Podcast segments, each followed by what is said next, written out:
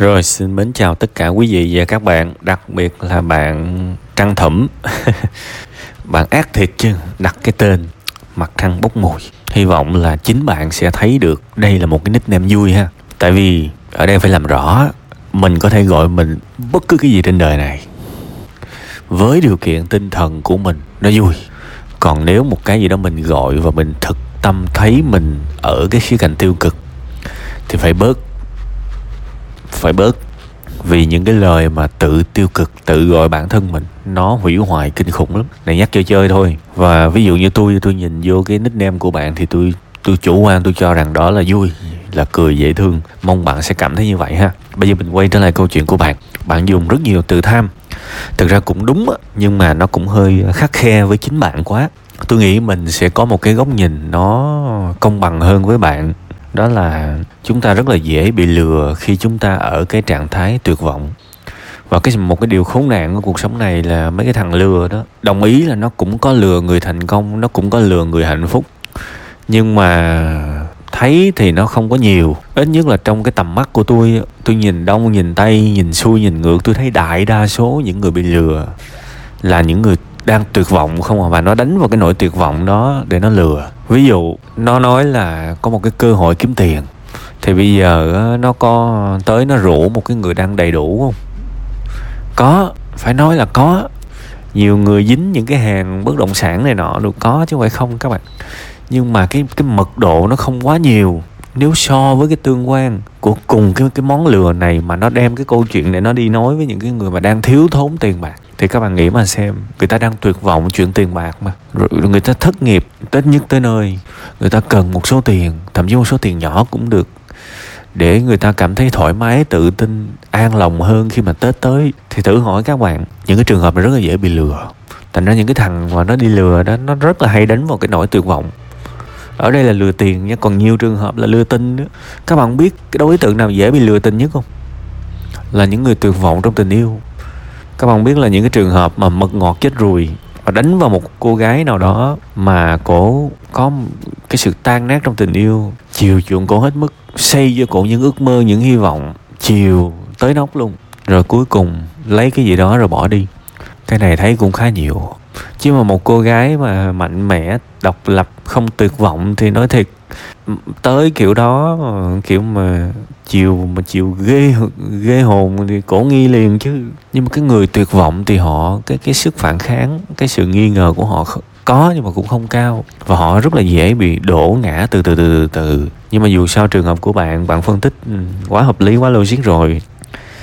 Cái lý trí của bạn cũng rất là mạnh. Đâm ra là bây giờ bạn ngồi bạn nghiệm lại và bạn viết thì tôi đúng ý tôi hết. Chỉ là cuộc đời thì đương nhiên mình không nói cái chữ giá như được, nhưng mà mình cũng xem đó là một cái trường hợp rút kinh nghiệm. Tại vì tương lai mình không biết là có một cái kiểu lừa khác nó tới với mình hay không. Thì ở đây có một cái nguyên tắc. Bạn biết á, là có thể có cả 1.000 người trước bạn á, cũng bị cái cú này, và cũng có thể có cả 100 bài người ta cảnh báo. Thì khi mà mình gặp một cái trường hợp như thế này á, mình kìm lòng mình lại một xíu, mình search ở trên Google, ở trên Facebook, ở trên YouTube là nó ra. Ví dụ ABC có lừa đảo không? Không chừng vô đọc một cái người mà họ kể lời A đến Z rồi thôi, tôi biết rồi. Quá rõ ràng ngọn ngành rồi, tôi không chơi, ví dụ vậy. Có rất là nhiều những cái cạm bẫy, không nhất thiết phải trải qua rồi mình mới học được bài học các bạn. Mình có thể đứng từ xa mà vẫn học được bài học. Đó là cái điều tuyệt vời của sự tham khảo. Bạn thấy đúng không? Tại vì cuộc đời này lừa muôn hình vạn trạng. Các bạn sau này các bạn đi mua nhà, mua đất, thậm chí các bạn mua cái nồi, cái thau, cái áo, các bạn cũng có thể trở thành đối tượng để người ta lừa. Gần đây tôi gặp được rất nhiều trường hợp những bạn mà đầu tư những cái sàn mà ba trợn á, mấy bạn nhắn tôi là mấy bạn đầu tư lên cái sàn đó rồi có một số tiền lời, mà tôi giờ mà vô cái tiền lời đó tôi biết là ảo rồi, nó không có theo một cái chart, nó không có theo một cái biểu đồ của giá vàng hay là giá ngoại tệ thế giới, mà cái sàn đó nó tự vẽ ra cái lời lỗ luôn. Mấy ông chơi mà mấy ông không hề tham khảo. Ví dụ cái giá vàng, bữa đó giá vàng nó tuột, nhưng mà cái sàn đó nó chơi kiểu mà nó cho cái giá vàng lên. để mấy ông có lời. Đương nhiên cái này nó quá ngô nghê các bạn. Cái người mà biết đầu tư á, ví dụ họ có những cái họ bật TradingView hay là MT4, MT5 lên thì họ biết cái giá vàng.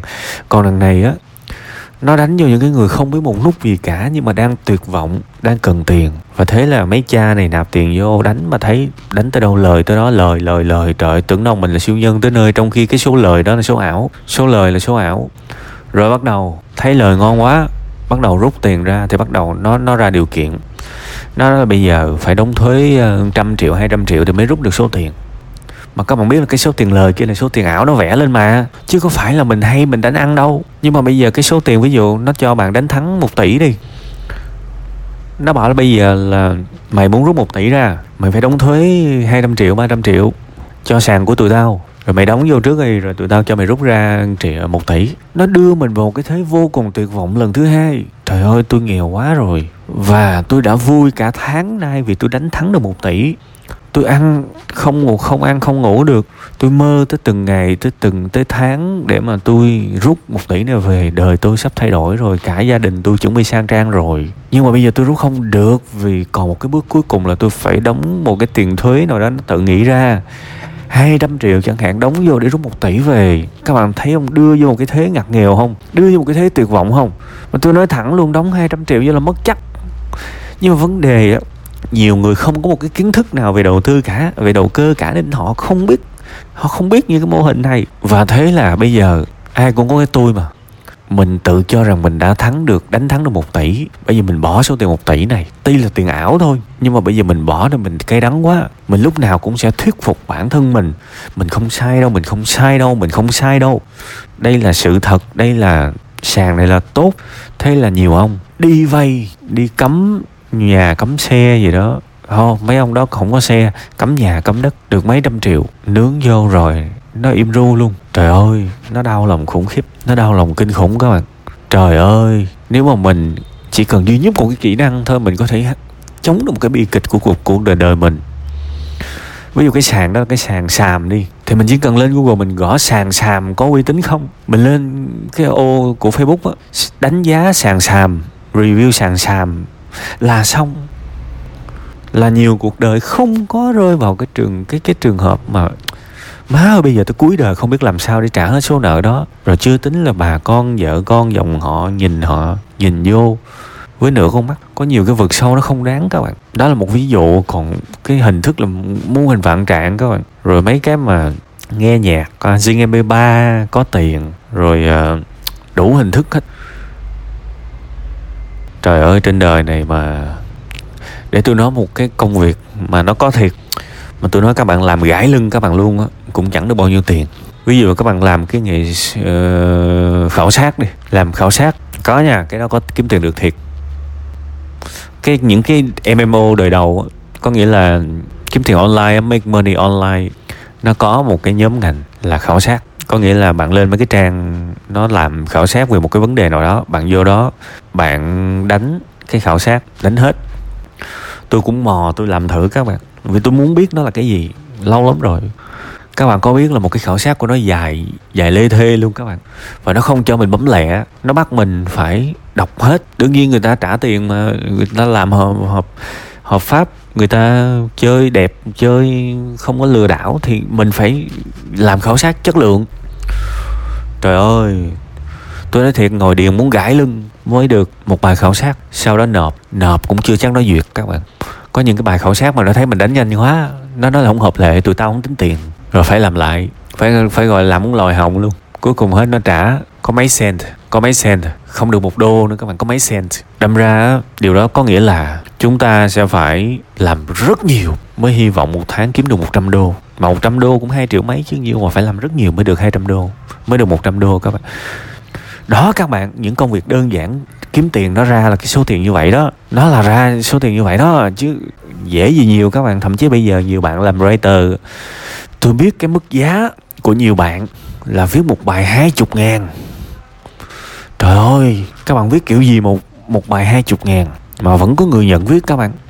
Tức là kiếm tiền, nếu mà đương nhiên mình là một writer mà có tên tuổi rồi thì không nói, nhưng mà nếu mình là một writer mới, tức là cái skill, cái kỹ năng viết của mình nó ở cái trình độ quá là bình thường thì bạn có biết là người ta sẽ ép giá bạn tới mức mà nghiệt ngã luôn á.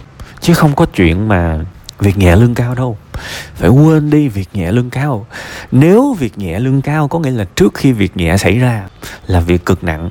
Bạn thấy giống như nhiều nhà đầu tư, nhiều người mà đầu tư thành công rồi, các bạn để ý coi, họ đi chơi không à, họ đi du lịch rất nhiều. Và cái tôi xác nhận các bạn điều đó là thật. Tôi xác nhận các bạn điều đó là thật. Tại vì người ta quen quá rồi.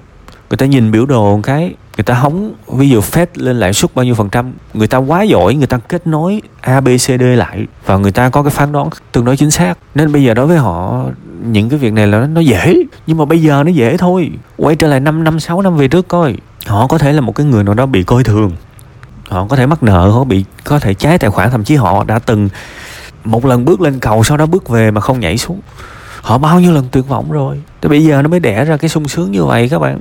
Cũng giống như một cái người mà đi từ cái cấp thấp lên cấp cao, bạn nghĩ xem, bị chửi bao nhiêu lần, chịu nhục bao nhiêu lần, nuốt bao nhiêu cái cây đắng bao nhiêu lần rồi mới lên được các bạn. Nên sẵn bài này tôi cũng bồi luôn với bạn tác giả, đừng bao giờ tin việc nhẹ lương cao.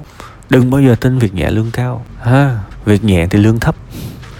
Tại vì ai cũng làm được mà. Mà nếu mà đúng theo giá thị trường đó là việc nhẹ lương rất thấp. Phải nhớ chuyện đó ha. Đương nhiên thì nó không sẽ rất là khó để mà mình tỉnh táo trong cái lúc mình tuyệt vọng. Giống như bệnh tật đi, ta nói là bây giờ bệnh vái tứ phương mà đúng không? Tuyệt vọng rồi. Nên bây giờ có một cái phương pháp nào mà nó ảo tung chảo, người ta vẫn tin. Tại vì sao? Vì tuyệt vọng rồi. Thì mình cũng không thể nào nỡ trách những cái trường hợp đó. Tôi chỉ muốn các bạn hãy làm một bước cho tôi thôi. Một bước cho tôi thôi. Đó là hãy gõ cái dự án của các bạn làm kèm theo chữ có uy tín không lên Google, lên TikTok, lên YouTube, lên ô search của Facebook trước khi nhận làm một cái điều gì đó. Tại vì có những sai lầm, không phải ai mắc sai lầm cũng có cơ hội quay trở lại vui vẻ ngồi kể như bạn đâu. Bạn cũng hên, bạn mất một số tiền nhỏ, tuy rằng nó lớn với bạn nhưng nó vẫn không quá lớn ở cái khía cạnh nó có thể dìm cuộc đời một người xuống. Còn có nhiều trường hợp là một đi không trở lại các bạn. Chuyện này không đùa được ha.